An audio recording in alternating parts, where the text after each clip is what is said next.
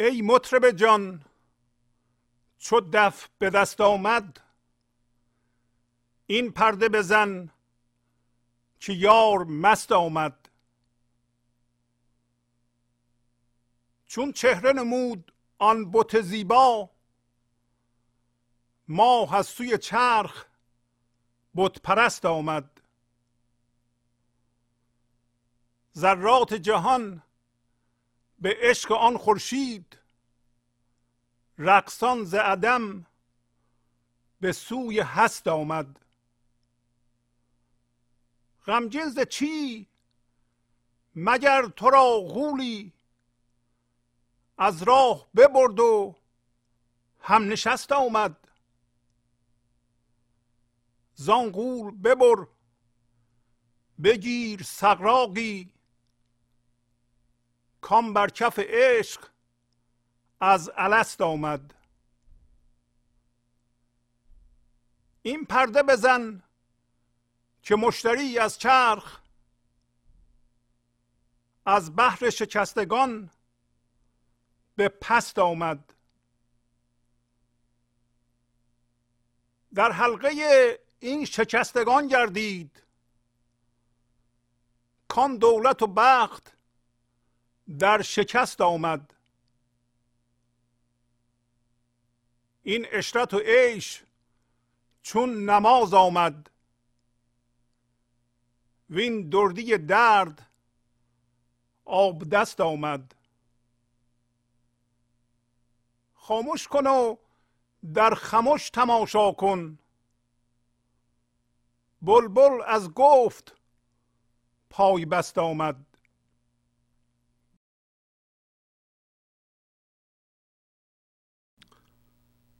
با سلام و احوال پرسی برنامه گنج حضور امروز رو با غزل 686 از دیوان شمس مولانا شروع می کنم ای مطرب جان چو دف به دست آمد این پرده بزن که یار مست آمد. پس ما به مطرب جانمون میگیم. حالا که دف و دست گرفتی به دست آمد. یعنی هم به دست آوردیم دف رو هم در دست گرفته ایم این پرده رو بزن. که یار داره مست میاد.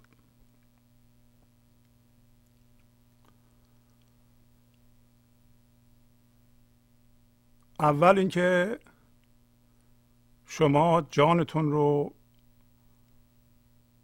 به صورت یک عنصر شادی بخش و شادی فضا به رسمیت می‌شناسید. این سوال رو باید از خودتون بکنید. آیا این فضای بی فرمی که در اندرون من هست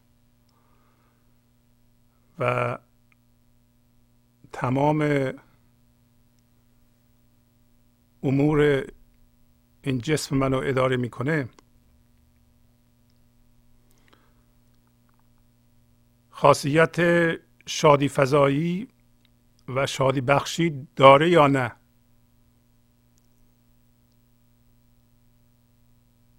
و مولانا تلوی هم به ما میگه که این جان ما شادی فضاست.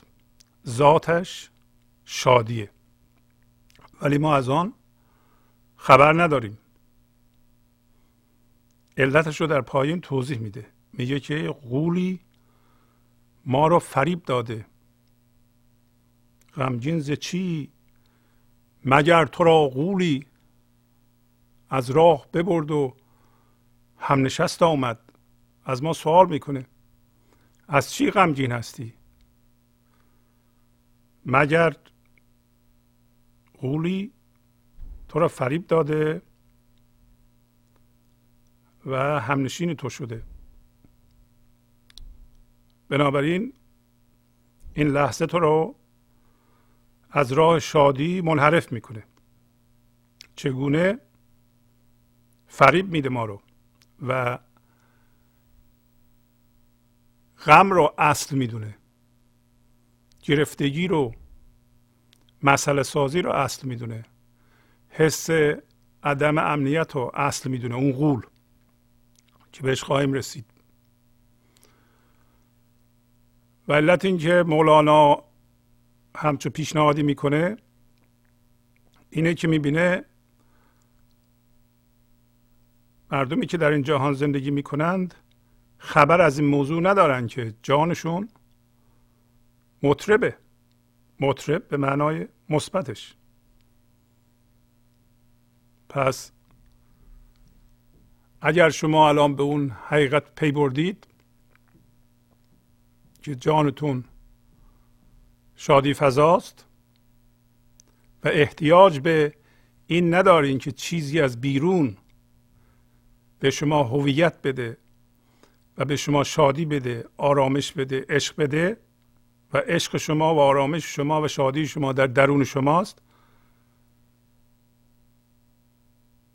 موضوع خیلی فرق می‌کنه. اگر درک کنیم موضوع رو نه نه بفهمیم. فهمیدن یه چیز سطحیه.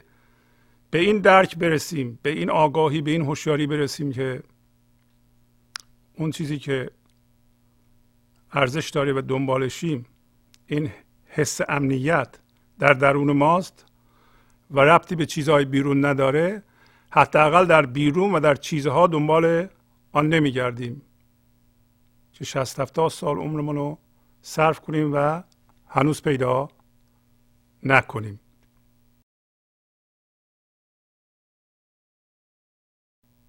پس دف همون گنج حضور زندگیه.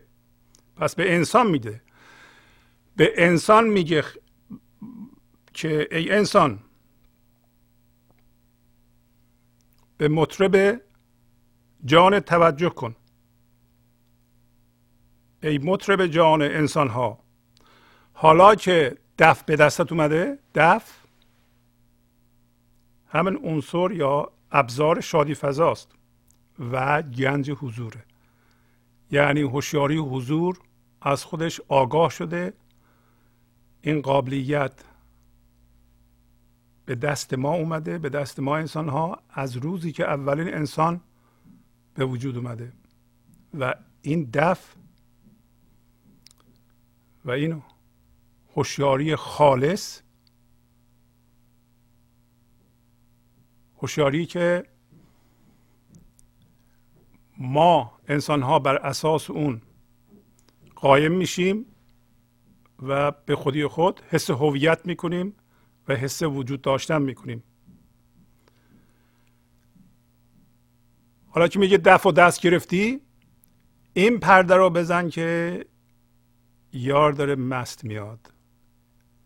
پس ما عملا و نظرا یعنی هم در فکرامون هم در هیجاناتمون هم در رفتارمون هم در هر فعالیتی که می‌کنیم باید اجازه بدیم مطرب جانمون این دف و بزنه و چه پرده ای بزنه؟ که یار داره مست میاد. وقتی یار داره مست میاد یعنی ما دیگه با یار یکی شدیم. پس یار داره دف و می‌زنه. و شادی اون در ما تجربه میشه. تمام ذرات وجود ما اون شادی طبیعی رو که در این غزل بهش اشاره می‌کنه ذرات جهان به عشق آن خورشید رقصان ز عدم به سوی هست آمد. این ذرات در وجود ما و شما شروع می‌کنند به ارتعاش کامل خود و زندگی در شما شروع می‌کنه به کار کردن.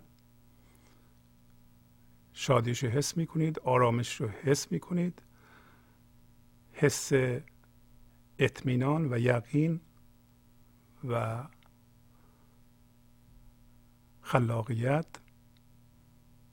و زیبایی و حس یکتایی و یکی بودن با همه چیز و همه کس در درون آن هست. در ما هم تجربه میشه. پس این غزل مخصوصا بیت اول نشون میده که ما که این سوال رو مستقیم یا غیر مستقیم از خودمون پرسیده ایم ما چی هستیم یا چی هستیم؟ جواب میده. ما وقتی این پرده یار مست آمد رو می‌زنیم هویت ما مشخص میشه. چی هستیم؟ ما از جنس یار هستیم. ما از جنس معشوق هستیم. ما از جنس بی فرمی هستیم. ما از جنس این نیستیم که در این لحظه در حال وقوعه. من از جنس این حرفها نیستم که دارم دارم می‌زنم. از جنس هر رویدادی که در این لحظه اتفاق میفته و به نظر ذهن من بد میاد یا خوب میاد از اونم نیستم.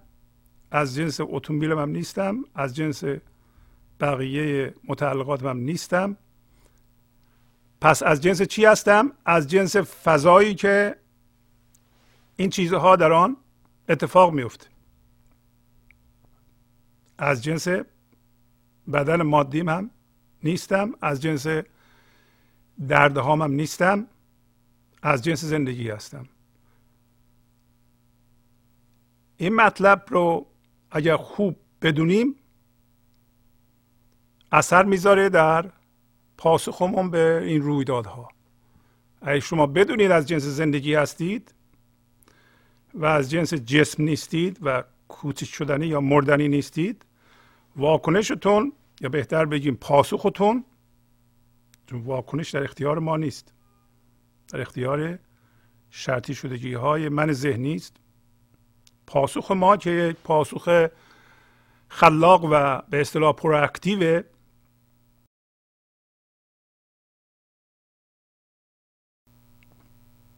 از فضای اطراف این رویداد میاد نه از توی این رویداد نه از جسم. امروز بیشتر راجع به این هویت ما صحبت خواهیم کرد. پس تا حالا متوجه شدیم که دف که همون هوشیاری حضور از وقتی که ما انسان شدیم در دست ما بوده و الان می‌تونیم انتخاب کنیم پرده یا آهنگ یار مست داره میاد بزنیم. یار مست داره میاد یعنی شادی از ما جاری میشه. شادی ایزدی آرامش ایزدی. حس عشق. به هر کاری که انجام میدیم با هر چی که حرف می‌زنیم. و وقتی من وجود نداره در این کار هویت ما از یار میاد.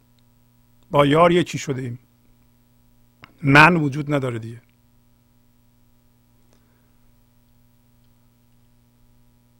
حالا این دف رو ما عوضی زده ایم یک منی به وجود اومده که دف رو گرفته انگار من یه دف رو بخوام بزنم و دو سه نفر این دف رو محکم بگیرم و نذارن این تکون بخوره. خب واضحه که این دف صدای ناهنجاری خواهد داد. در نتیجه از دف زندگی ما هم از بس که بد می‌زنیم گرفتیم دف و نمی‌ذاریم. زندگی با آهنگش حرکت بده. هماهنگ نواخته میشه و صدای ناهنجار ازش میاد بیرون. به این علتی که مولانا همچه غزلی میگه. وقتی ما من داریم نمیشه زندگی ما هماهنگ باشه میزان نمی‌تونیم بکنیم. برای اینکه من نمی‌ذاریم. من ذاتش از نامیزانی میاد از ناهماهنگی میاد. ناهماهنگی با چی؟ ناهماهنگی با ذات زندگی. برای همینه که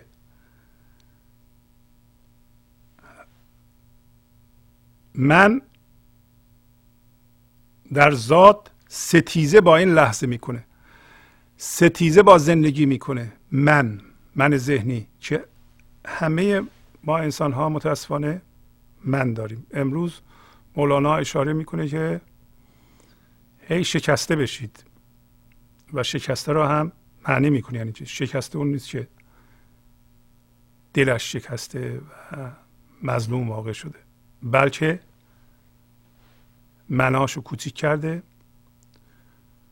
و ریخته و بالاخره به جایی رسیده که یا مناش خیلی دیگه کوچیکه و ما هم حس ما هم نمی‌کنه. هم هویت با چیزهای زیادی نیست. اگرم هست کمه یا اصلا هم هویت شدگی با جهان مادی نداره. چون چهره نمودان بت زیبا ماه از سوی چرخ بت پرست آمد. پس وقتی این بت زیبا خودش رو از طریق این گنج حضور به ما نشون میده یعنی ما از من می‌بریم و زنده میشیم به حضور و می‌بینیم وقتی می‌بینیم در واقع معشوق از چشمان ما به جهان نگاه می‌کنه. اینطوری بگیم. و رفتار ما به وسیله معشوق اداره میشه کنترل میشه و انتخاب میشه. یه جریان طبیعی رو داره مولانا توضیح میده. میگه وقتی اون بت زیبا روشو نشون داد ماه از آسمان اومد بت پرست شد.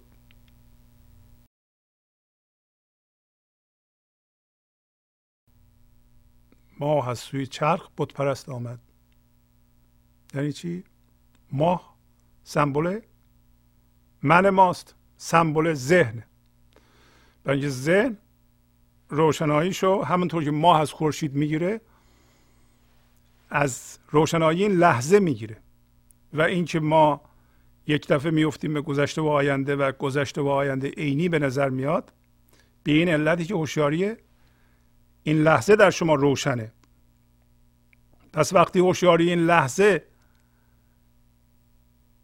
خودش رو به شما نشون میده و شما زنده میشیم به اون این هوشیاری که در من ذهنی سرمایه گذاری شده بود شروع می‌کنه جمع شدن و برگشتن به این لحظه. ما هست سوی چرق یعنی ما الان متوجه میشیم اون چیزی که در ذهنمون به صورت ماه می‌بینیم و زیباست. این زیبایی زیباییش رو از یه جای دیگه قرض می‌کرده و بهتره که اصل ما که الان رفته تو ذهن برگرده به کجا؟ به این لحظه. ما از سوی چرخ بت پرست آمد. یعنی ماه ما به جای اینکه بگرده حول خورشید ما الان به صورت ماه حول چیزهای مادی میگردیم. اگر رفتارتون رو ملاحظه کنید خواهید دید که همش حول و حوش یه چیزهایی در زندگی میگردید. ولی در اصل ما دور خورشید این لحظه میگردیم.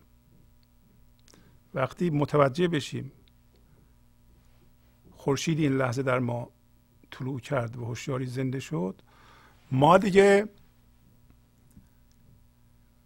حول محورهای مادی نمیچرخیم بلکه برمیگردیم با این لحظه یکی میشیم؟ پس بنابراین هوشیاری ما با هوشیاری این لحظه یکی میشه و ما محو میشیم در آن. به عبارت دیگه می‌تونیم بگیم هوشیاری روی هوشیاری منطبق میشه و شما حس بودن می‌کنید. حس عمق بینهایت می‌کنید. مولانا در این غزل داره به ما میگه که هر ذره که میاد به این جهان رقصان و شادان داره میاد و شادی در ذات هر ذره هست. و حالا مجموع این ذرات که در شما به هم پیوسته باید شادی عظیمی در شما به وجود بیاره. برای اینکه جهان بر اساس سینرژی کار می‌کنه. یه ذره یه مقدار شاده دو تا ذره با هم همکاری کنن باید شادیشون بیشتر بشه سه تا چهار تا پنج تا. بالاخره میلیون ها ذره که در من وجود داره و اینا با هم همکاری سینرژیک دارند باید من انسان دائما شاد باشم و رویدادها نتونه منو ناشاد بکنه. ذرات جهان به عشق آن خورشید رقصان ز عدم به سوی هست آمد. پس هر ذره به این جهان میاد رقصان و شادان از عدم به سوی وجود میاد به عشق آن خورشید. به عشق این میاد که به وحدت برسه با اون خورشید. یعنی هوشیاری حضور رو حس کنه. حالا الان یه سوالی مطرح می‌کنه که این سوال ممکنه برای شما مطرح باشه که اگر قرار باشه شادی در ذات هر ذره باشه و اگر مولانا این حس نمی کرد به این صورت نمی گفت این سوال اینه که غمگین ز چی مگر تو را قولی از راه ببرد و هم نشست آمد؟ تو پس چرا غمگینی؟ چرا استرس داری؟ چرا خشمگینی؟ چرا پر از دردی؟ این سوالو میکن شما هم از خودتون بکنید. غمگین ز چیم مگر مرا قولی می‌تونی بگی؟ از راه ببرد و هم نشست آمد. اگر قول شما رو فریب داده شخص شما رو فقط شما می‌تونید از شر این قول خلاص بشین.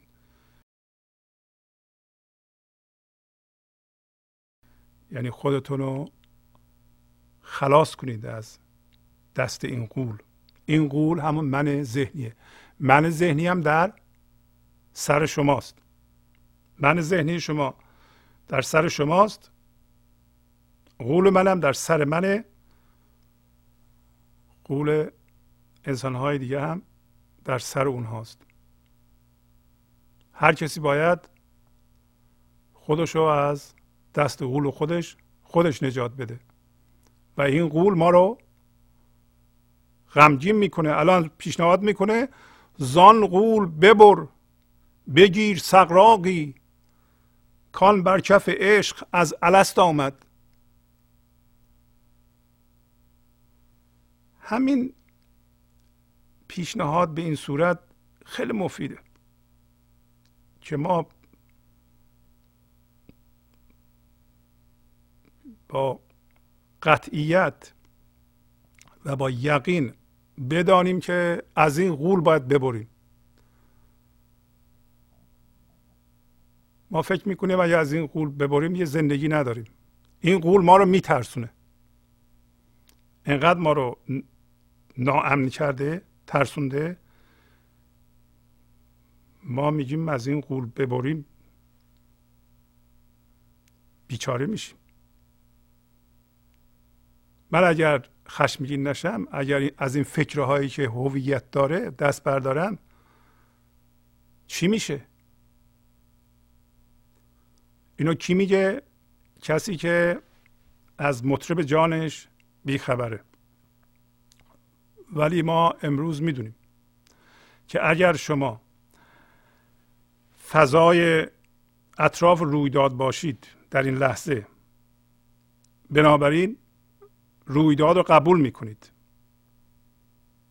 برای اینکه مطرب جانتون در شما زنده بشه شما با رویداد این لحظه و با رویدادهای گذشته که اتفاق افتاده و چیزهایی که در آینده ممکن اتفاق بیفته الان نمی‌دونین شما جنگ و جدل نکنید. این لحظه یه اتفاقی میفته الان شما میپذیرید اینو برای اینکه این دیگه اتفاق افتاده الان یا در حال اتفاق افتادنه. پذیرفتن معنیش نیست که شما اقدام نکنید برای تغییر وضعیت. پذیرفتن به طور کامل و ستیزه نکردن با رویداد این لحظه سبب آگاهی شما و هوشیاری شما به همین مطرب جان خودتون میشه. بنابراین شما می‌تونید وضعیت رو با خردی که از اون فضا میاد یعنی فضای اطراف رویداد که اصل شماست بازم از اصل خودتون میاد. کاری با رویدادهای گذشته و واکنش های پیش ساخته گذشته با فکرهایی قبلا می‌کردین و دیگران یاد دادن و از پدر مادرمون یاد گرفته ایم و از معلمینمون یاد گرفته ایم کاری نداریم.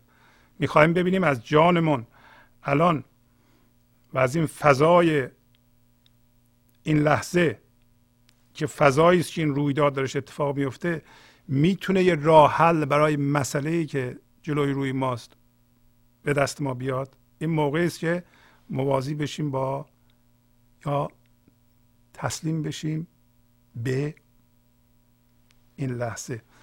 این در واقع همون تسلیمه. تسلیم به اصطلاح مطلبی است که همه ادیان بهش اشاره کردن و اون رو موضوع اصلیشون قرار دادن. تسلیم گفتند به خدا ولی ما نمی‌دونیم خدا چیه. ما می‌تونیم به رویداد این لحظه تسلیم بشیم. یعنی بپذیریم رویداد این لحظه رو و اینطوری فکر کنیم که کل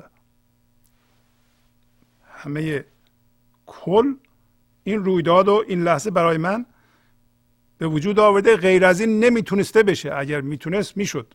حالا من باید با این موضوع چیکار باید بکنم و راه حل از این فضا برای شما بیرون میاد. اینطوری شما می‌تونید قول هم بشناسید. خواهید دید که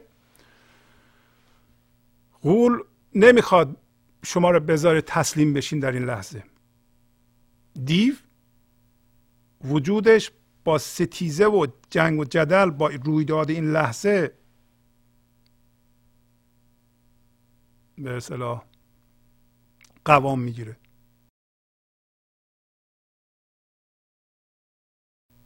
یعنی هم وجودش ستیزه می‌کنیم بلافاصله منقبض میشیم و یک من به وجود میاریم من ذهنی. من ذهنی دوباره بیشتر ستیزه می‌کنه بیشتر ستیزه می‌کنه. پس بنابراین وقتی شما می‌بینین ستیزه می‌کنین جنگ و جدل می‌کنین با این لحظه داریم منتون رو قوام میبخشید. من تولید میشه بیشتر در شما بزرگتر میشه و با این کار نمی‌تونید شما به خدا برسیم به تسلیم برسیم به شادی برسید. ما باید یه جوری این قول از خودمون دور کنیم. مولانا امروز گفت زان قول ببر. با چه جوری ببریم ما از این قول؟ برای اینکه کارهایی که ما می‌کنیم غول به وجود میاره. مثلا شما تصمیم بگیرید هر چیزی رو که میاد تو هوشیاری شما روا بدارید و قضاوت نکنید. چون وقتی قضاوت می‌کنید یکی میاد یه کاری می‌کنه. قضاوت می‌کنید قضاوت شما رو می‌بره به قولیت. اگر مجبور شدین قضاوت بکنید راجع به اون رفتار و اون کاری که اون شخص می‌کنه اون باریکه یه ذره یا یه تیکه ای از اون شخصه. اون شخص میلیون ها رفتار اون رفتار رو بگیرین راجع به اون رفتار قضاوت کنید و تعمیم ندیم به کل اون فرد. یه کسی اگه یه دفعه حرف خلافی زد نگین شما دروغگو هستید مثلا. اصلا شما نگین دروغگو هستید. قضاوت نکنیم ولی اگه مجبور شدید اون رفتار رو بگیرید. برای اینکه با این کار شما به من ذهنیتون قوام میبخشید من ذهنیتون جدا میشه از اون شخص. حالا اون شخص به کنار هرچی میشه. شما دست غول میفتید شما می‌خواین از غول ببرید. ستیزه با رویداد این لحظه نکنید. اگر هم رویدادهایی در گذشته وجود داره که شما هنوز باشون ستیزه می‌کنید به نفع شماست و برای رهایی از این غول اونها رو ببخشید به خاطر خودتون نه به خاطر اگر غول گفت نه بخشیدن ضعف و من زیر باری نمیرم. شما به غول نگاه کنید بخندید و ببخشید. امروز در مصنوی انشالله خواهیم خواند که شما می‌تونید به قولتون نگاه کنید. یعنی هر کسی می‌تونه و به کارهاش بخنده و به حرفش گوش نده. قولم واسه خودش اونجا حرف بزنه. بذارین هر چی می‌خواد بگه ولی شما چون از جانتون آگاه هستید و مقداری از هوشیاری حضورتون رو زنده کردید و اون داره به شما کمک می‌کنه قولم باید اونجا غورشو بزنه. نمیشه که امروز خواهیم خون در مصنوی که صبر لازمه. صبر برای اینه که شما اجازه بدین قولم قرشو بزنه یکی دو سال سه سال چهار سال ولی شما هم کار خودتون رو بکنید. کار معنوی خودتونه. یادمون باشه. کار معنوی کردن فقط با گنج و حضوره. همطور که شما در جهان مادی بخواید پول در بیارید باید پول داشته باشید تجارت کنید. یعنی با, پول باید سر کار داشته باشید. در جهان معنا فرم به درد نمی‌خوره. اگر با فرم بخواین به جهان معنا برسید یعنی با فکر فرم منظورم فکره اگر فکر بخوایم بکنید و با فکر به زندگی یا خدا بخواین زنده بشینید نمیشه. برای اینکه هر فکری که می‌کنید شما را از اون فضا بیرون میاره. هر چقدر فکر کنید و با فکرتون هم هویت بشین یعنی فکرتون رو جدی بگیریم بگین این و غیر از اینم نیست و من خدا رو بهتر می‌شناسم. این باورهای من بهترین باور این باورها بهتر ما رو به خدا میرسونه. شما بدونین که با اون کار دارین از خدا دور میشین.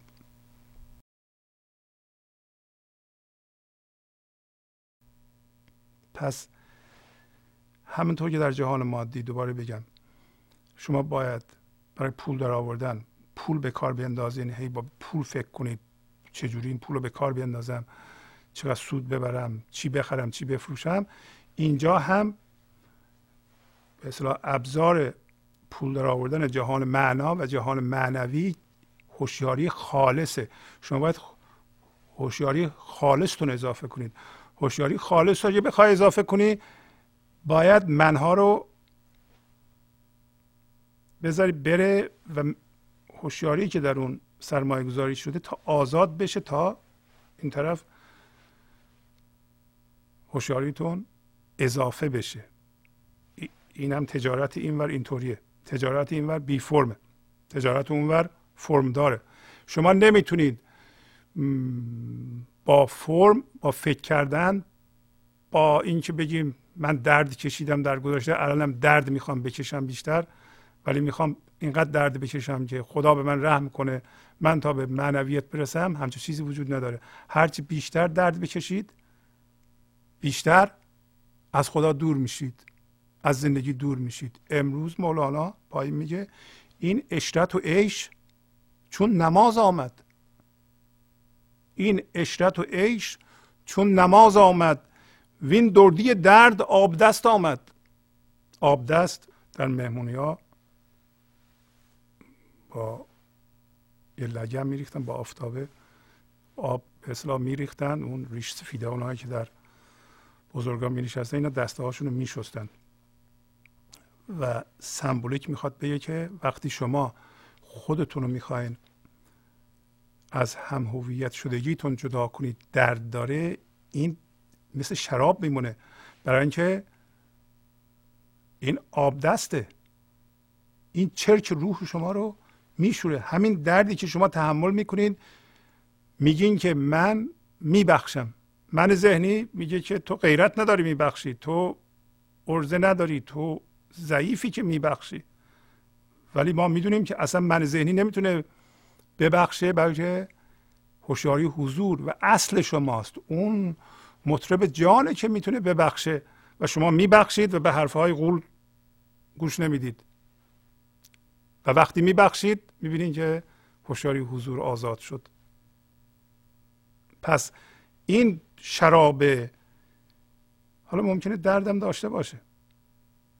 ممکنه بعضی جاها شما به نظر میاد در ظاهر خودتونم کوچیک می‌کنید ولی یادمون باشه. ما همه حواسمون اینه که گنج و حضور رو در خودمون به وجود بیاریم. کاری نداریم. ما اصلا گنج و حضور رو در کسی دیگه نمی‌تونیم به وجود بیاریم.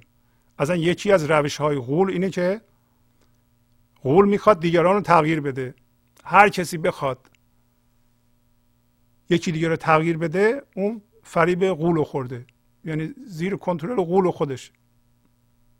و وقتی به سطح جمعی می‌رسه این غولیت جنگ به وجود میاد.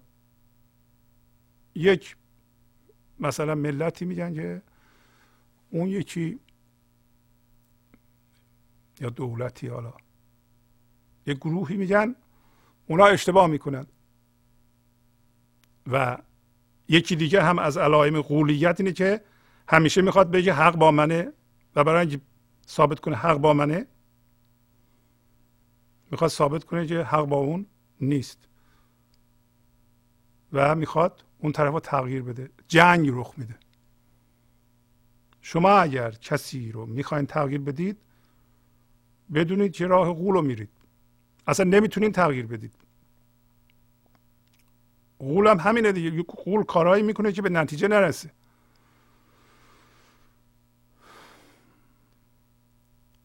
و بنابراین مولانا میگه که این اشرت و عیشی که در شما آزاد میشه این شادی که در شما آزاد میشه این شبیه نماز نماز برای این مسلمان ها می‌خونن که از همون ابتدا وارد گنج حضور بشن. واردی فضای حضور بشن و منشون به صفر برسه تا بتونن با خدا یکی بشن. تا در اون طول نماز تمام خلاقیت زندگی رو به جانشون بگیرند و بعد که تمام شد پاشم برم اون خلاقیت رو در رفتارهای روزمرهشون کارهای روزمرهشون خرج کنند. اون انرژی رو. دوباره برگردن دوباره فنا بشن در زندگی یا حق و دوباره انرژی بگیرن دوباره برن این نمازه حالا اگر ما نماز بخونیم و من هم یا قول نماز بخونه این دیگه نماز نمیشه. وقتی نماز بخونیم به فکر دعوا با یکی باشیم که بعد از اینکه تمام شد برم چی بگم یا به فکر بیزینسمون هستیم چقدر بخرم چقدر بفروشم اون دیگه نماز نمیشه. میگه این اشرت و عیش چون نماز آمد وین دردی درد آب دست آمد. پس یک کوزه شرابی وجود داره که امروز هم برسیم در مصنوی خواهیم خوند.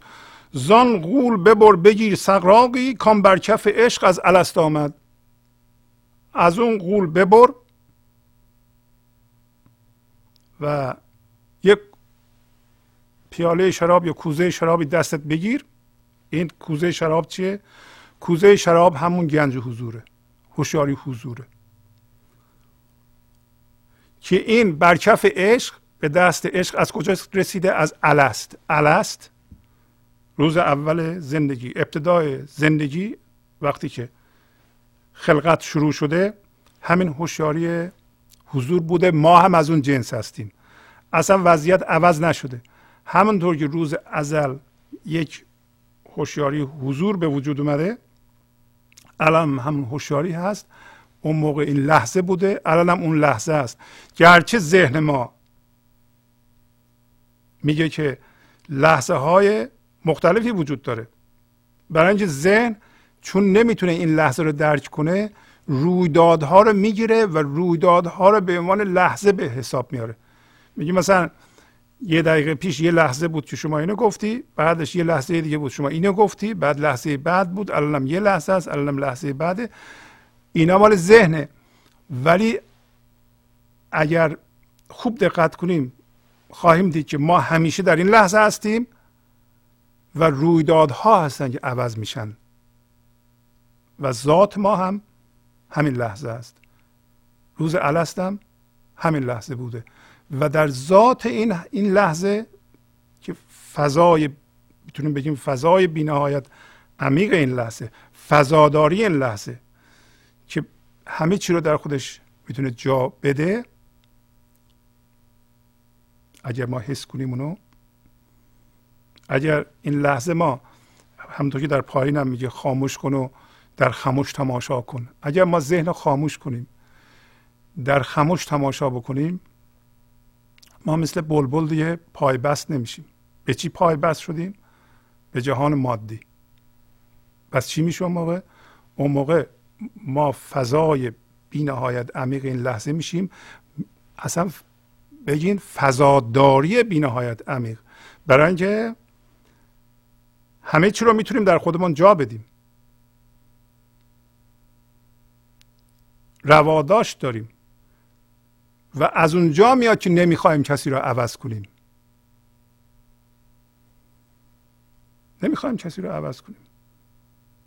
چون می‌دونیم که استاد در درون اونم هست اون متوجه میشه خودش رو عوض می‌کنه و می‌تونیم بهش کمک کنیم از طریق عوض شدن خودمون. هرچی ما عمیقتر به گنج حضور زنده میشیم از طریق ارتعاش اثر می‌ذاریم روی هم نوعانمون و اونها هوشیاری حضورشون رو بیشتر حس می‌کنند و اونها هم به حضور یواش یواش می‌تونن برسن. ولی اگه بخوام با زور با غول بخوایم عوض کنیم چیکار می‌کنیم؟ غولیت رو در اونها زنده می‌کنیم. چون غول ما می‌خواد یکی دیگه رو عوض کنه نمی‌تونه تحمل کنه. و ستیزه به وجود میاد. کنترل به وجود میاد.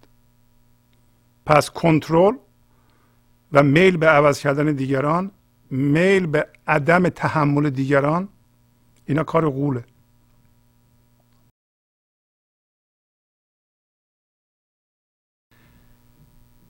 در ذات غول ستیزه با رویداد این لحظه است. هرچه شما رویداد این لحظه رو میپذیرید غول رو ضعیف می‌کنید. یادمون باشه با غول نمی‌تونیم بجنگین غول از خداش شما باش بتونیم بجنگین هرچی باش بجنگید قوی تر میشه. اگر غول شما با غول یکی دیگه بجنگه هم غول شما قوی میشه هم غول اون. غول از بین نمیرن. پس راه رهایی از غولمون این نیست که ستیزه کنیم. غول به ما میگه ستیزه کن. برای ذاتش به ستیزه است. هر موقع یادمون افتاد که داریم با رویداد این لحظه یا یه چیزی در گذشته جدل می‌کنیم همون باید به اصطلاح اون عامل جرقه ما باشه به یادمون بیاره که ما الان باید با رویداد این لحظه موازی بشیم. باید بپذیرم. باید بدونم که این لحظه وجود داره. و ستیزه با این لحظه ستیزه با زندگی است و من جلوی زندگی وایستادم. غول در واقع جلوی زندگی وایستاده و نمی‌ذاره زندگی رد بشه. یعنی غول نمی‌ذاره که یار مست بیاد. یار همیشه می‌خواد مست بیاد ولی غول نمی‌ذاره. با جدل با رویداد این لحظه. حالا وقتی ستیزه می‌کنه وقتی قضاوت می‌کنه وقتی قطب میشه دیدی چجوری قطب میشیم ما؟ مثلا همسرمون یه چیزی میگه ما واکنش نشون میدیم. بعد قول اون بیدار میشه. و همسر ما ما رو به عنوان یه قطب استفاده می‌کنه برای ایجاد درد. چهار تا حرف می‌زنه که ما حساسیت بهش داریم ما واکنش نشون میدیم غول در ما بیدار میشه و جوابش رو میده. و اون دردناک میشه و از ما به عنوان قطب زاینده درد استفاده می‌کنه. دیگران هم همینطورن. شما اگر خیلی واکنشتون بدید در جهان خیلی ها شما رو به عنوان عامل ایجاد درد ممکنه مورد سوء استفاده قرار بدم میگم اگه بخوام درد ایجاد کنم برم سر به سر این آقا بذارم یا خانم بذارم عصبانی بشه تا در منم درد ایجاد بشه. چون غول کارش درد ایجاد کردنه. و ما باید یه قلم و کاغذ برداریم و این مشخصات غول خودمون رو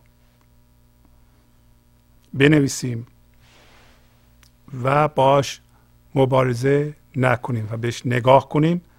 وقتی نگاه می‌کنیم دیگه نمی‌تونه به ما مسلط بشه. وقتی نگاه می‌کنیم هوشیاری حضور ما می‌تونه غولو که از یخه از انرژی سرده زوب کنه.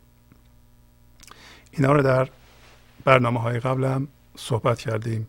یادمون باشه غول با فشار از بین نمیره. اگر شما بخوای به زور با فشار با محرومیت یه غذایی گذاشتن اونجا من تمام فکر ذکرم اون غذاست می‌خوام بخورم ولی خودم محروم می‌کنم. و غول و فشار میدم به غول. میفهمونم که تو نباید اون غذا رو بخوری ولی همش این غول هستن. برای این کار باید شما هوشیاری حضور در خودتون ایجاد کنید و به قول نگاه کنید و به حرف قول نشون ندیم برای اینکه هویت شما از این گنج و حضور میاد. نه از حرس این قول اگر بخوایم قول بشیم دوباره یه قول ایجاد کنیم که اینو فشار بدیم. محرومیت ما رو آسی می‌کنه استرس می‌کنه. فشار روحی میاد بدن ما خراب میشه. یعنی اونجا دیگه اون اینتلیجنس انسانی از بین رفته. فقط یه الگوی ذهنی فشار وجود داره. مواظب این چیزها باید باشیم برای بریدن از غول. الان میگه این پرده بزن که مشتری از چرخ از بحر شکستگان به پست آمد. در حلقه این شکستگان گردید. کان دولت و بخت در شکست آمد. پس دوباره میگه که این پرده رو بزن. به مطرب جان میگه. که مشتری از آسمان این ستاره مشتری. در استرولوژی ایرانی می‌دونین که مشتری سعد اکبره. یعنی سمبل خوشیومنی خوشگونی خوبی یعنی اتفاقات خوب. معنیش نیست که مولانا به فالگیری و اثر ستارگان در زندگی انسان و سرنوشت اینا معتقده. نه معتقد نیست حقیقتا.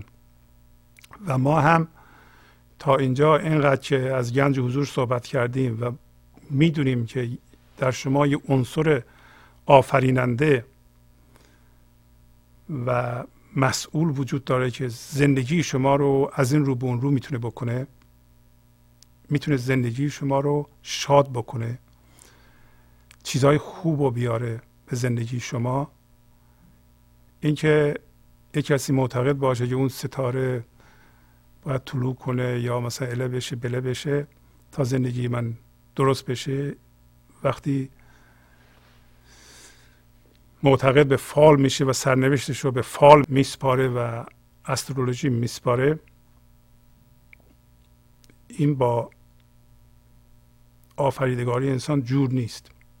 با قدرتی که انسان داره اصلا جور نیست. ما انسان ها می‌دونیم دیگه الان. این مطرب جان ما خلاق هم هست. آفریننده هم هست. یعنی شما هرچی برای خودتون می‌خواهید می‌تونید در فضای حضور بیافرینید و در جهان مادی عینیت بهش بدید. دوباره برین در اون فضا بیافرینید در جهان مادی عینیت بهش بدین. چه احتیاجی به این دارین که فال بگیرید.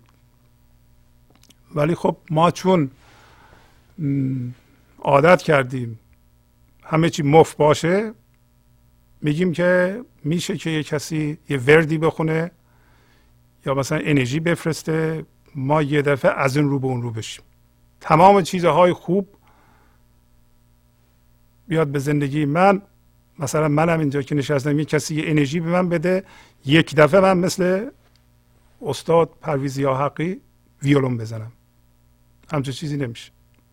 ولی در ما جان خلاق وجود داره گنج حضور وجود داره که همه اینها رو می‌تونه بیافرینه و من نیاز به هیچ کس ندارم. خودم می‌تونم وضعیت های زندگی خودم رو بیافرینم و تا حالا هم خودم آفریدم. اینم میپذیریم که هر اتفاقی که برای ما افتاده ما آفریدیم. اگر هم این قابل قبول نیست حالا کنار نگه میداریم ولی گوشه چشم به این عقیده داریم که هر چی که آفریدیم ما آفریدیم ولو اینکه ازش آگاه نبودیم. پس میگه که حالا سمبولیک صحبت می‌کنه. این توضیح دادم که یه دی فکر نکنم مولانا داره به اصطلاح فال می‌گیره. به مطرب جام میگه این پرده را بزن که مشتری از چرخ یعنی تمام نیکبختی و خوشیومنی که در مشتریه برای شکستگان به پست آمد. یعنی اومد رسید به ما. مشتری از اونجا اومده به روی زمین. مشتری سمبل همون گنج حضوره همون فضای خلاقه حالا میگه شما این پرده رو بزنید. اگه بخوای این پرده رو بزنید مثل سطر اول باید دائما شادی از شما بیان بشه آرامش داشته باشید و به گنجتون پی ببرید و اجازه بدین گنجتون از شما بیان بشه. برای شکستگان شکستگان دوباره ارز کنم که اونایی نیستن که مظلومند و دل مادی دارند و دل مادیشون شکسته و الان آهناله می‌کنن که اینقدر به من ظلم شده مظلوم واقع شدم. پس حالا که مظلوم واقع شدم بهتره که مشتری برای من یا نیکبختی برای من بیاد. نیکبختی برای تو نخواهد آمد. برای اینکه شما دل مادی داری و این دل مادی شما دل معنویتون رو یا اون مشتری رو یا گنج حضور رو خدا رو زندگی رو میپوشونه. تو خودتی که جلوی خوشبختی خودتو گرفتی. خودتو نزن به مظلومیت. دلم شکسته. شکسته گفتیم. کسی که مناشو کوچیک کرده. مناش رها کرده. بخشیده. گذشته رو بخشیده. از آینده هم نگران نیست.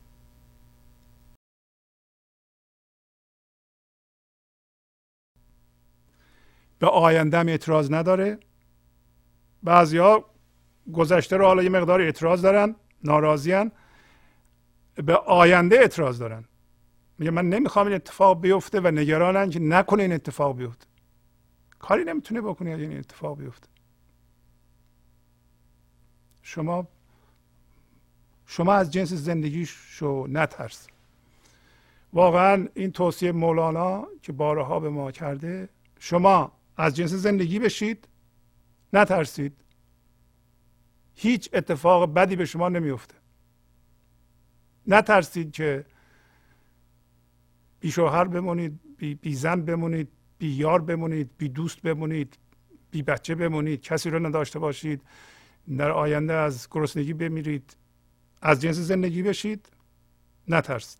برای اینکه این جنس زندگی همه اون چیزها رو به وجه بسیار بسیار عالی برای شما به وجود میاره و به علاوه اون زندگی شیرین زندگی رو یا شیرینی زندگی رو یا شادی زندگی رو در تمام اون جنبه ها میریزه. پس معنی شکستگان هم فهمیدیم و یه مطلبی هم راجع به سطر آخر ارز کنم خدمتتون. میگه بلبل از گفت پای بست آمد. بلبل مرتب حرف می‌زنه. گاهی اوقات بلبل سمبل عاشقه ولی در اینجا سمبل عاشق نیست. بلکه بلبل سمبل من ذهنیه. ما دقت می‌کنیم که هر لحظه که در سر ما یه فکر پدید میاد فکر از جنس ماده است. ما رو پابسته به جهان مادی نگه میداره. پس لحظه به لحظه که فکرها در سر ما ظاهر میشه ما را پای بس به جهان مادی نگه میداره. و معنیش اینه که شما همیشه هوشیاری ذهنی دارین و هیچ موقع نمی‌تونید هوشیاری حضور داشته باشید. اگر خاموش نکنیم ذهنمونو خاموش کن و در خموش تماشا کن. این توصیه رو مولانا تقریبا در هر غزل به ما می‌کنه. بلبل از گفت پای بسته آمد. پابسته بودن ما به هوشیاری مادی که اگر همش هوشیاری مادی باشیم دیگه هوشیاری خدایی نداریم هوشیاری حضور نداریم دور از خدا هستیم دور از زندگی هستیم. از این میاد که فکرها در سر ما هر لحظه پدید میاد و ما هیچ چاره از این کار نداریم. ذهن باید خاموش کنیم. خوندن این غزل ها شبیه مدیتیشنه چون از حضور برخواسته شما این غزل ها رو که می‌خونید برای خودتون می‌بینید یواش یواش ذهنتون خاموش میشه خاموش میشه یواش میشه. و مثل این دیمرها دیدین مثل فتیله چراغ یواش یواش می‌کشیم با این نور ذهن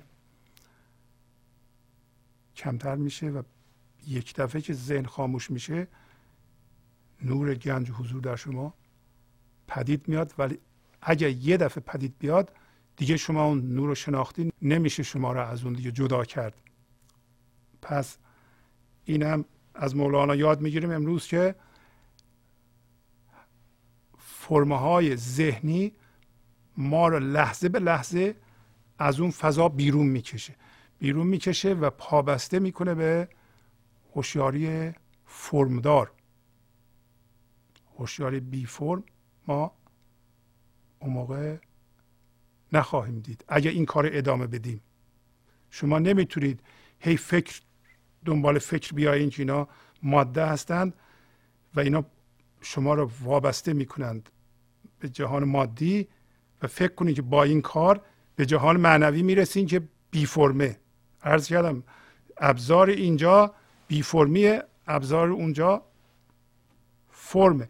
یه جایی ما باید این ذهن رو یواش کنیم و خاموش کنیم اجازه بدیم اون هوشیاری در ما زنده بشه. بعدا اون هوشیاری فکری یه جوری دیگه در میاد. دیگه نمی‌تونه اون هوشیاری ذهنی همه ما رو بدزده.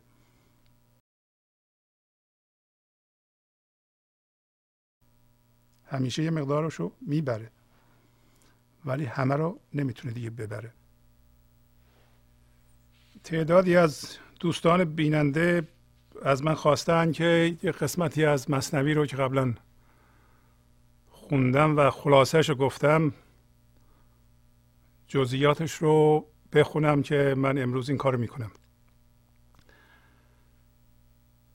این مطلب از سطر 3133 دفتر دوم شروع میشه و اسم قصه است به اصطلاح اینطوری شروع شد قصه جوهی و پسری که در پیش جنازه پدرش می‌رفت و بقیه ماجرا. پس قصه اینطوری شروع شد که یک پسری در حالی که جنازه پدرش رو می بردند تو سر و صورتش می‌زد و می‌گفت که پدر تو رو کجا می‌برند؟ و جایی می‌برند که تاریک اونجا غذا نیست نور نیست. جا به پشت بام نداره جا به دشت و صحرا و اینا نداره و جای بسته ایه و اونجا تام نیست آب نیست. و یه دفعه جوهی که سمبل جوکر در مصنوی با پدرش از اونجا رد گفت که پدر مثل اینکه این مرده رو به خانه ما می‌برند. و پدر جوهی بهش گفت که پسر ابله نشو. و مولانا ادامه میده و یه نتیجه گیری هایی می‌کنه که اون نتیجه گیری ها رو من می‌خونم. قصه رو قبلا خوندیم. و به اندازه کافی صحبت کردیم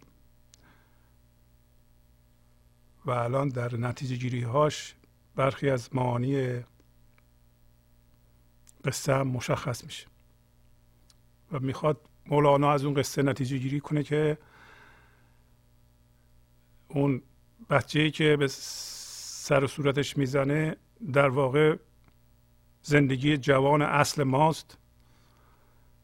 و جنازه پدرش سمبل گذشته مرده ما می‌تونه باشه و حتی گذشته مرده بشریت که به جنازه چسبیده و با مهارت مولانا قصه رو از یک در واقع قصه غمگین من ذهنی به یک به اصطلاح قصه شاد تبدیل می‌کنه. و می‌خواد بگه که ما در من ذهنی که زندگی می‌کنیم در یک گور زندگی می‌کنیم که در واقع از اون نعمات زندگی در آن نیست و ما بی بهره میمونیم.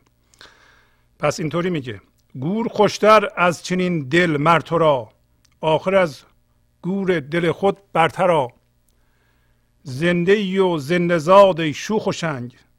دم نمی‌گیرد تو را زینگور تنگ. یوسف وقتی و خورشید سما زین چه و زندان برا و رون ما. پس اینطوری میگه. میگه تو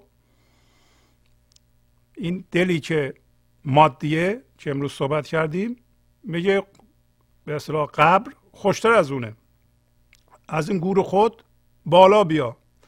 چرا؟ برای اینکه زنده ای و زنده زاد تو هم زنده ای و زاده زندگی هستی و زیبا و با تراوت هستی. پر از زندگی هستی پر از تحرک هستی. آیا با این همه قدرت خلاقیت و حرکت در تو از این دلبستگی به جهان مادی از این گور تنگ دلت نمی‌گیره؟ و تو یوسف زمان هستی؟ و خورشید آسمان هستی؟ از این چاه و زندان؟ بیا همطور که یوسف در چاهه مثل خورشید تو بیا از این چاه من و جهان مادی بالا. یونست در بدن ماهی پخته شد. مخلصش را نیست از تسبیح بود گر نبودی او مسبح بطن نون حبس و زندانش بودی تا یوبسون. او به تسبیح از تن ماهی بجست. چیست تسبیح؟ آیت روز الست. گر فراموشت شدن تسبیح جان بشنو این تسبیح های ماهیان. هر که دید الله را اللهی است هر که دید آن بحر را آن ماهی است. پس خلاصش اینطوری میگه. میگه که یونس تو یونیس همونطور که می‌دونید پیغمبری بوده خلاصش اینه که از قومش گریخت با گروهی سوار کشتی شد و در راه یعنی در دریا طوفان برخاست و برای اینکه کشتی غرق نشه تمام بار کشتی رو تو آب ریختند ولی باز هم به اصطلاح غرق شدن کشتی رو تهدید می‌کرد. قرار شد یه مسافر دیگه هم بندازن تو آب که یونس داوطلب شد. ولی اونایی که در کشتی بودن گفتن که تو دانشمندترین ما هستی ما به تو احتیاج داریم تو رو نمی‌تونیم دریا بندازیم به هر حال قره کشیدند. حالا به روایت های مختلف هفتاد بار به اسم یونس افتاد. او از اول داوطلب بود که بپره دریا حالا بالاخره انداختنش دریا در دریا یه ماهی اونو خورد و در شکم ماهی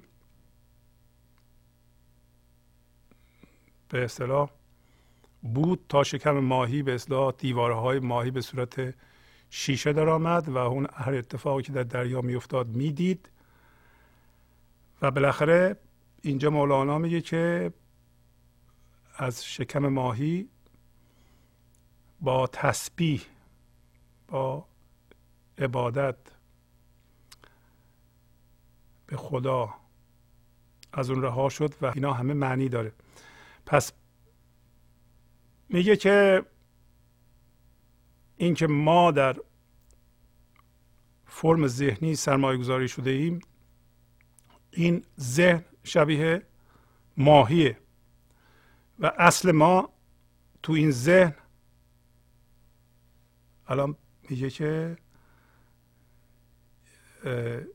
که اسمش یونس باشه.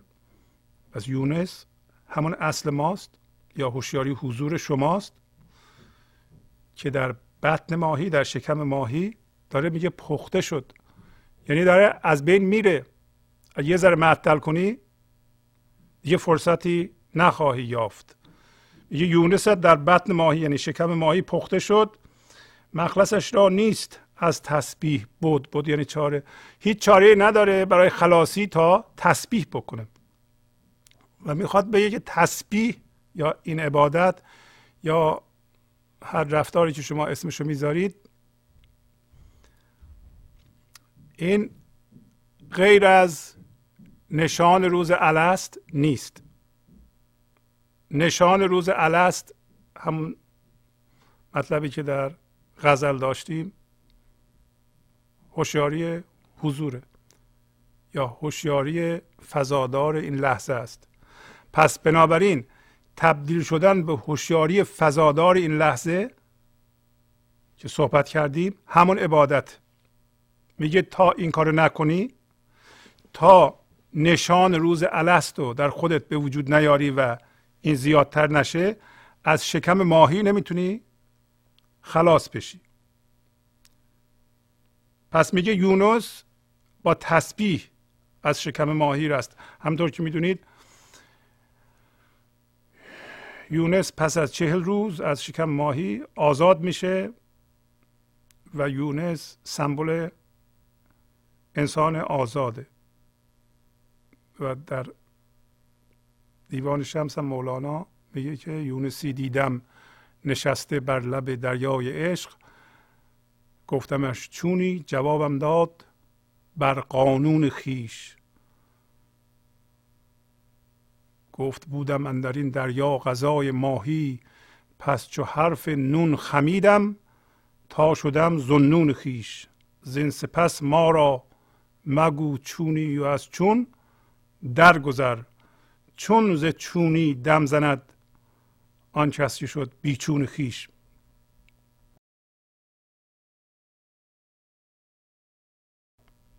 این غزل رو قبلا تفسیر کردیم.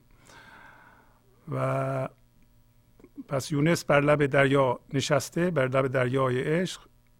بهش گفتم چگونه هستی؟ گفت که من با قانون خودم دارم زندگی می‌کنم. قانونی که از ذاتم میاد. یونس میگه. یونس سمبل انسان آزاد شده. از شکم ماهی یا از ذهن بیرون آمده.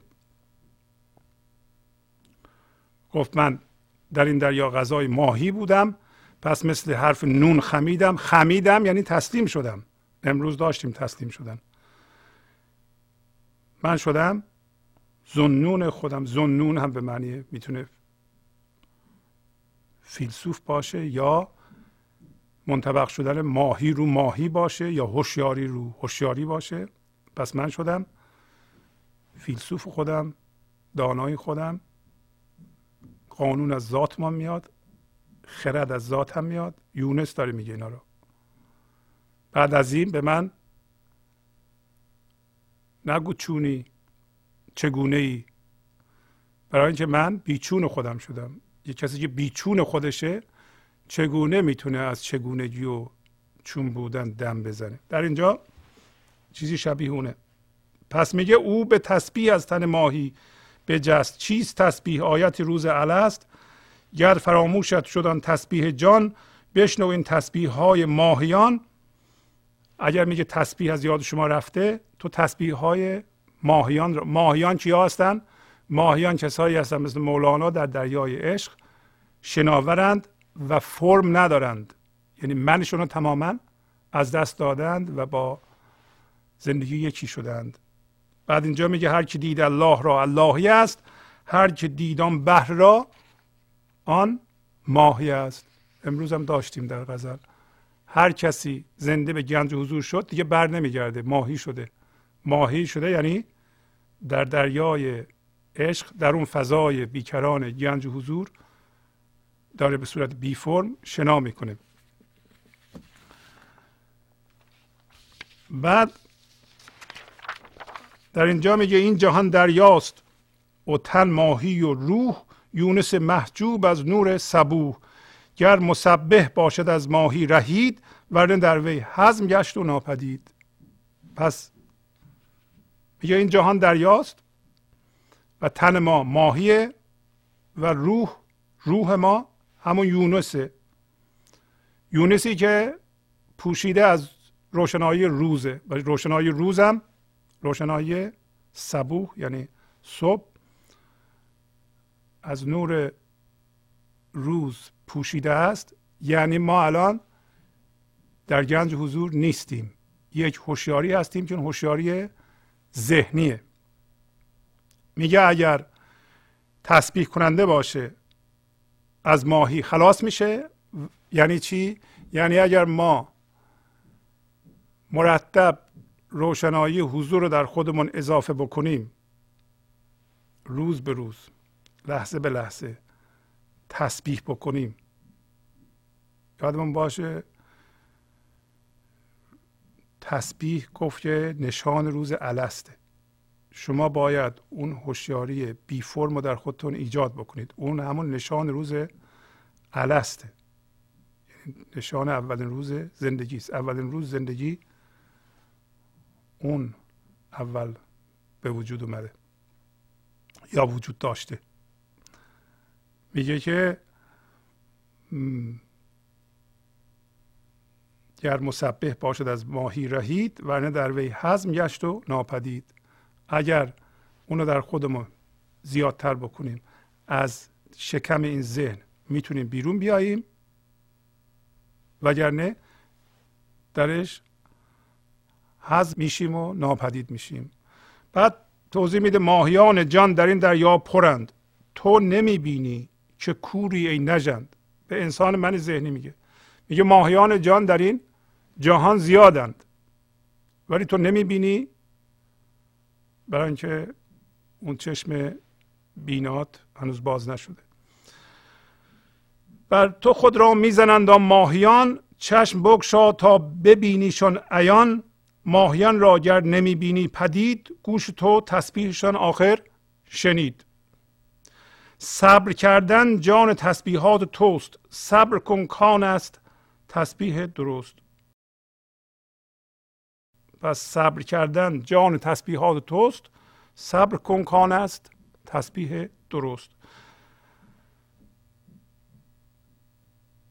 هیچ تسبیحی ندارد آن درج. صبر کن از صبر و مفتاح الفرج. پس اینطوری شد. ما مثل یونس در شکم ماهی گرفتاریم الان. کار ما اینه که نشان روز الست در خودمون به وجود بیاریم. یعنی هوشیاری حضور به وجود بیاریم. گفتیم این کار رو با همونطور که مولانا گفت پس چو حرف نون خمیدم یعنی تسلیم شدم با فرم این لحظه دوست میشیم. دشمن نمیشیم با رویداد این لحظه. و این در ما هوشیاری حضور به وجود میاره. و وقتی هوشیاری حضور به وجود میاره بعدش چیکار می‌کنیم؟ به این عبادت به این تسبیح ادامه میدیم. ولی در اینجا مولانا دوباره موضوع رو به یه صورت دیگه مطرح می‌کنه که ما درست بفهمیم. چون عبادت کردن و صبر کردن ما معنیش رو ممکنه ندونیم چیه. ما شاید تا حالا ندونسته ایم که تسبیح یا عبادت کردن در واقع به وجود آوردن و زیاد کردن نشان روز السته که اون همون گنج حضوره طبق مولانا. و در اینجا میگه که می‌دونین جان این تسبیح چیه؟ جان این تسبیح صبر. تا حالا این هم نمی‌دونستیم. صبر کردن جان تسبیحات توست صبر کن. کان از تسبیح درست تو صبر کن. هیچ تسبیحی ندارد آن درج. هیچ تسبیحی یعنی هیچ عبادتی این مرتبه رو نداره درج یعنی مقام مرتبه.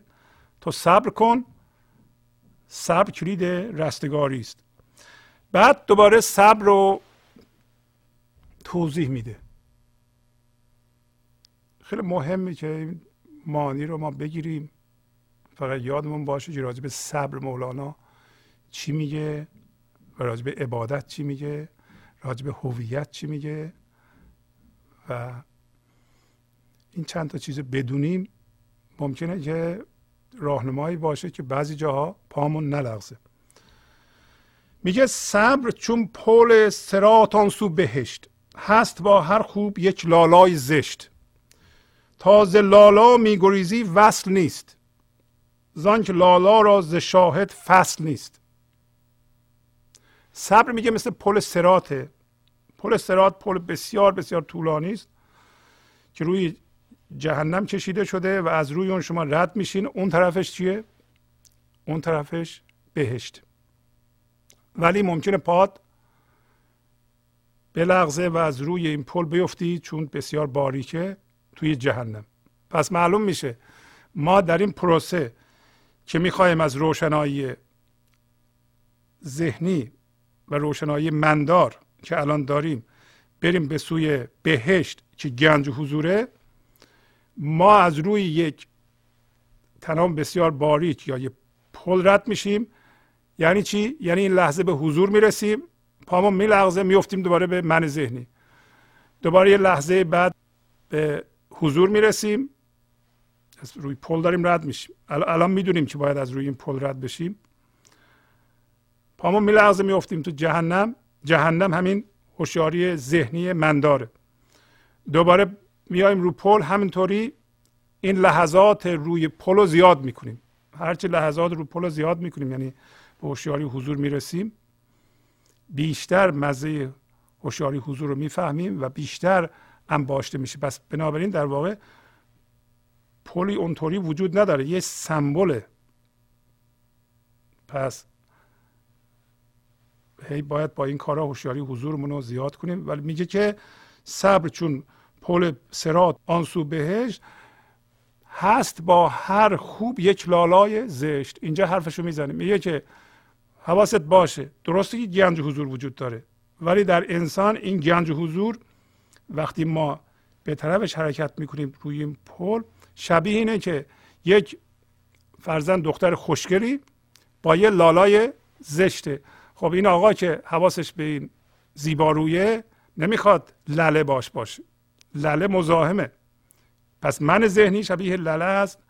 گنج حضور شبیه اون دختر خانم زیباست که این جوان هم که حواسش به جوان هم که ما هستیم حواسمون همش به گنج حضور. هی الان می‌خوایم برسیم. که می‌رسیم؟ ولی میگه حواست باشه. با هر زیباروی یک لله وجود داره. این جوان رعنا که از اون لله خوشش نمیاد برای لله مزاحمه. تا این جوان می‌خواد با دختر خانم حرف بزنه لله اعتراض می‌کنه. لله نمی‌خواد بذاره. یعنی لله مسئول دختر خانمه. میگه حالا ما از لله بعد ما میاد دیگه. در اینجا مولانا میگه تا ز لالا میگریزی وصل نیست. زان که لالا را ز شاهد فصل نیست. تا از لله تو بدت میاد و ازش میگریزی میگه این چیه؟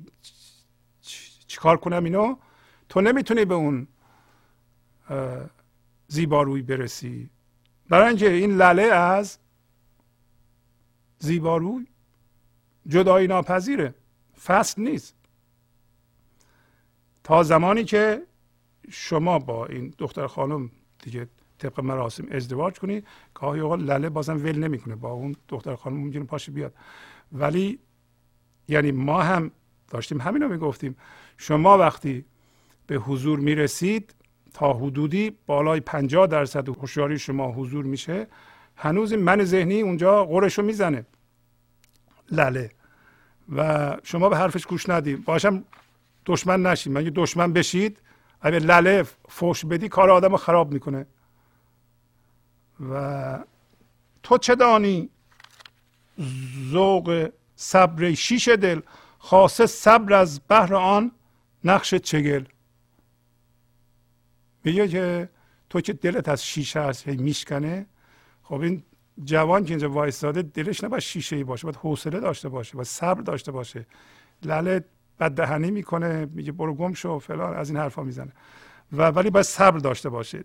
میگه تو صبر رو نمی‌شناسی شیشه دل. برای اینکه تا لله بهش بره یه حرف بد بزنه این دلش میشکنه. ما هم همینطور هستیم. تو چه دانی؟ اگه دل ما مادی باشه با اولین ضربه ای که در راه رسیدن به گنج حضور به ما می‌خوره مثلا بخوایم یه من درشتی رو از دست بدیم دل ما میشکنه. کما اینکه اغلب مردم جهان قربانی هستن دلشون شکسته است. شیشه دل هستن. تا شیشه دل هستی از خدا از زندگی از گنج حضور خبری نیست. تو چه دانیش؟ ذوق صبر شیش دل. خاصه صبر از بهر آن نقش چگل. مخصوصا صبر برای اون زیباروی چگلی. چگل ناحیه است در ترکستان که مردمانش بسیار بسیار زیبارویی هستند. پس در اینجا نقش چگل همون هوشیاری حضور هست. مرد را ذوق از غذا و کر و فر مر مخنس را بود ذوق از ذکر. جز ذکر نه دین او و ذکر او. سوی اسفل برد او را فکر او. میگه که این تمثیل بسیار بسیار جالبه.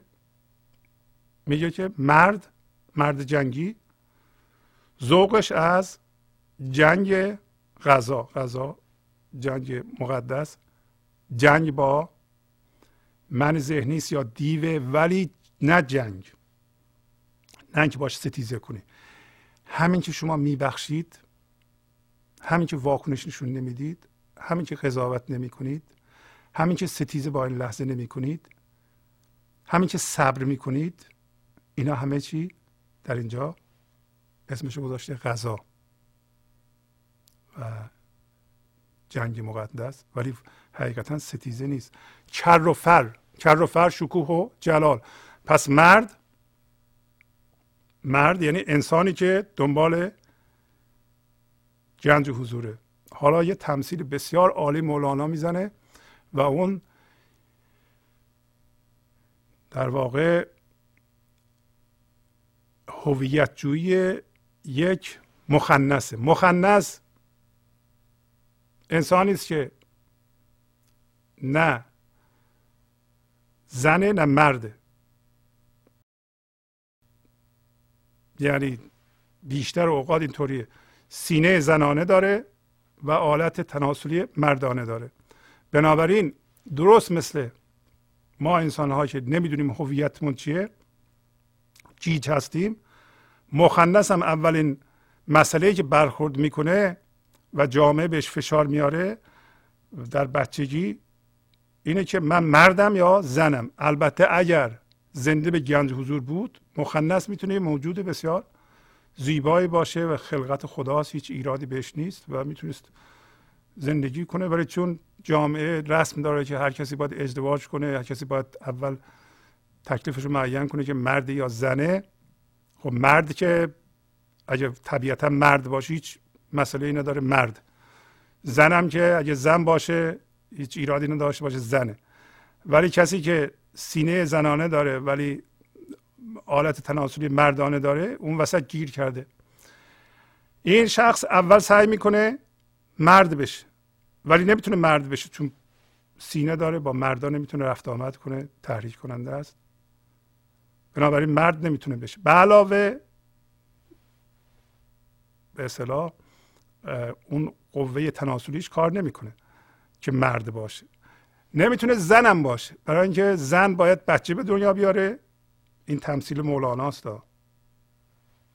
بنابراین نمی‌تونه بچه به دنیا بیاره. بنابراین نمی‌تونه حقیقتا خودشو زن به حساب بیاره. و این فشار روش هست که من زنم یا مردم میفته به مقایسه. بهترین راهی که پیدا می‌کنه و شاید تنها راه که غلط ترین راهه. می‌تونست بگه من انسان هستم نه مردم نه زن هستم و هیچ هم لزومی نداره که ازدواج کنم یا کسی بدونه من مردم یا زن اصلا چه لزومی داره. و زندگی کنه و بمیره بره. ولی چطور که ما نمی‌دونیم چی هستیم و این عذاب میده ما رو در اول برنامه گفتم این هم به این سوال ادامه میده. و چون راهی پیدا نمی‌کنه که مرد یا زنه که مرد نمی‌تونه بشه تصمیم می‌گیره که زن بشه زنم نمی‌تونه بشه و به یه راه مصنوعی دست می‌زنه که همین راهی که مولانا به طور خلاصه ازش یاد می‌بره. میگه که سعی می‌کنه که خودشو به طور مصنوعی زن بکنه و در نتیجه با مردا هم بستر بشه و در این راه خودش رو با زنان مقایسه کنه. بنابراین همه فکر ذکرش اینه که آیا مردای بیشتری باش میخوابن یا نمیخوابن؟ اگر مردی مثلا زن خودش رو ول کنه بیاد با این بخوابه از این مقایسه درست همون کاری که من ذهنی می‌کنه حس هویت می‌کنه. ما هم به عنوان من ذهنی به مقایسه افتادیم. من چی دارم؟ همسایم چی داره؟ با جنابم چی داره؟ بنابراین می‌خواهیم چون من ذهنی هویت نداره. درست مثل اون مخنث گیج شده.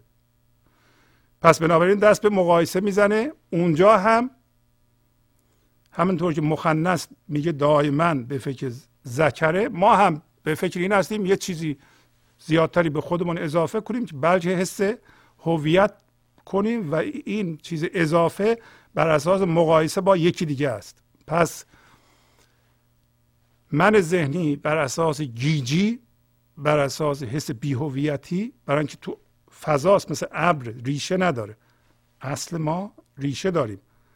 اگر ما به گنج حضور زنده بشیم و قایم بشیم به ذاتمون به فنا بشیم در زندگی یا در خدا در این صورت هویت داریم. اگر من ذهنی هستیم تماما مثل اون هستیم و فکر می‌کنیم اگر متعلقات زیادی رو به خودمون اضافه کنیم.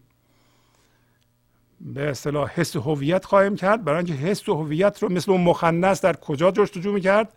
در اینکه چقدر مرد زنها رو ول می‌کنن میان به من توجه می‌کنند. ما هم توجهمون به اینه که چقدر مادیات به خودمون اضافه می‌کنیم چقدر سواد اضافه می‌کنیم از همه اینا هویت می‌خوایم. اینا رو به رخ مردم می‌کشیم. تا حس هویت بکنیم. به نظر شما اون مخنث آخر سر حس هویت خواهد کرد؟ مثلا می‌تونه ادعا کنه حقیقتا از ته دل که من دیگه زن شدم؟ نه برای اینکه ذات زنیت رو نداره که قابلیت به دنیا آوردن بچه است. ذات مردیت هم نداره. موجود زیبایی می‌تونه باشه اگر همه این توهمات من ذهنی رو از خودش دور کنه. ما هم اگر به عنوان من ذهنی امروز مولانا گفت ما از سوی چرخ بود پرست آمد.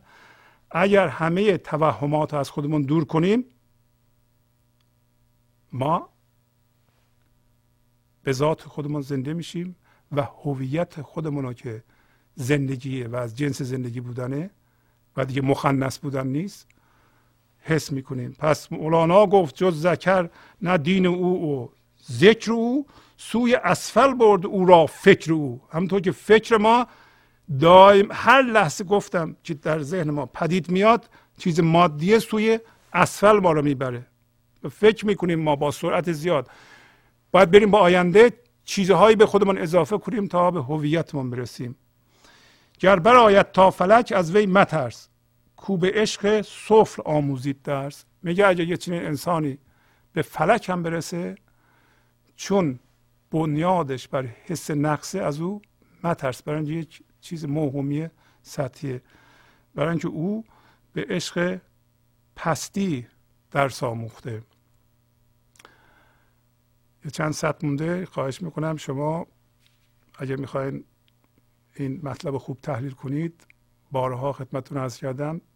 تفسیر مصنوی به قلم آقای کریم زمانی بسیار گویاست. شما می‌تونید اینها را در اون تفسیر بخونید. تمام معانی لغات نوشته هر سطر به سطر معنی کرده. می‌تونید دوباره مراجعه کنید و روی این قصه تحمل کنید و معناشو در بیارید و به زندگیتون اعمال بکنید.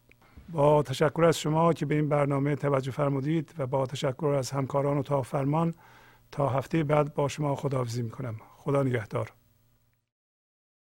گنج حضور سی دی و دیویدیو های گنج حضور بر اساس مصنوی و غزلیات مولانا و غزلیات حافظ.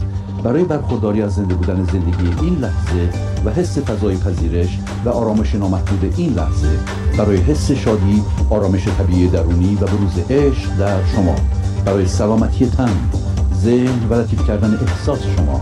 برای خلاص شدن از مسائل زندگی توهمات ذهنی بی‌حوصلگی دلمردگی بی انرژی بودن. و رسیدن به حالت شادی طبیعی. برای شناخت معانی زندگی ساز نوشته های مولانا و حافظ در مدت کوتاه.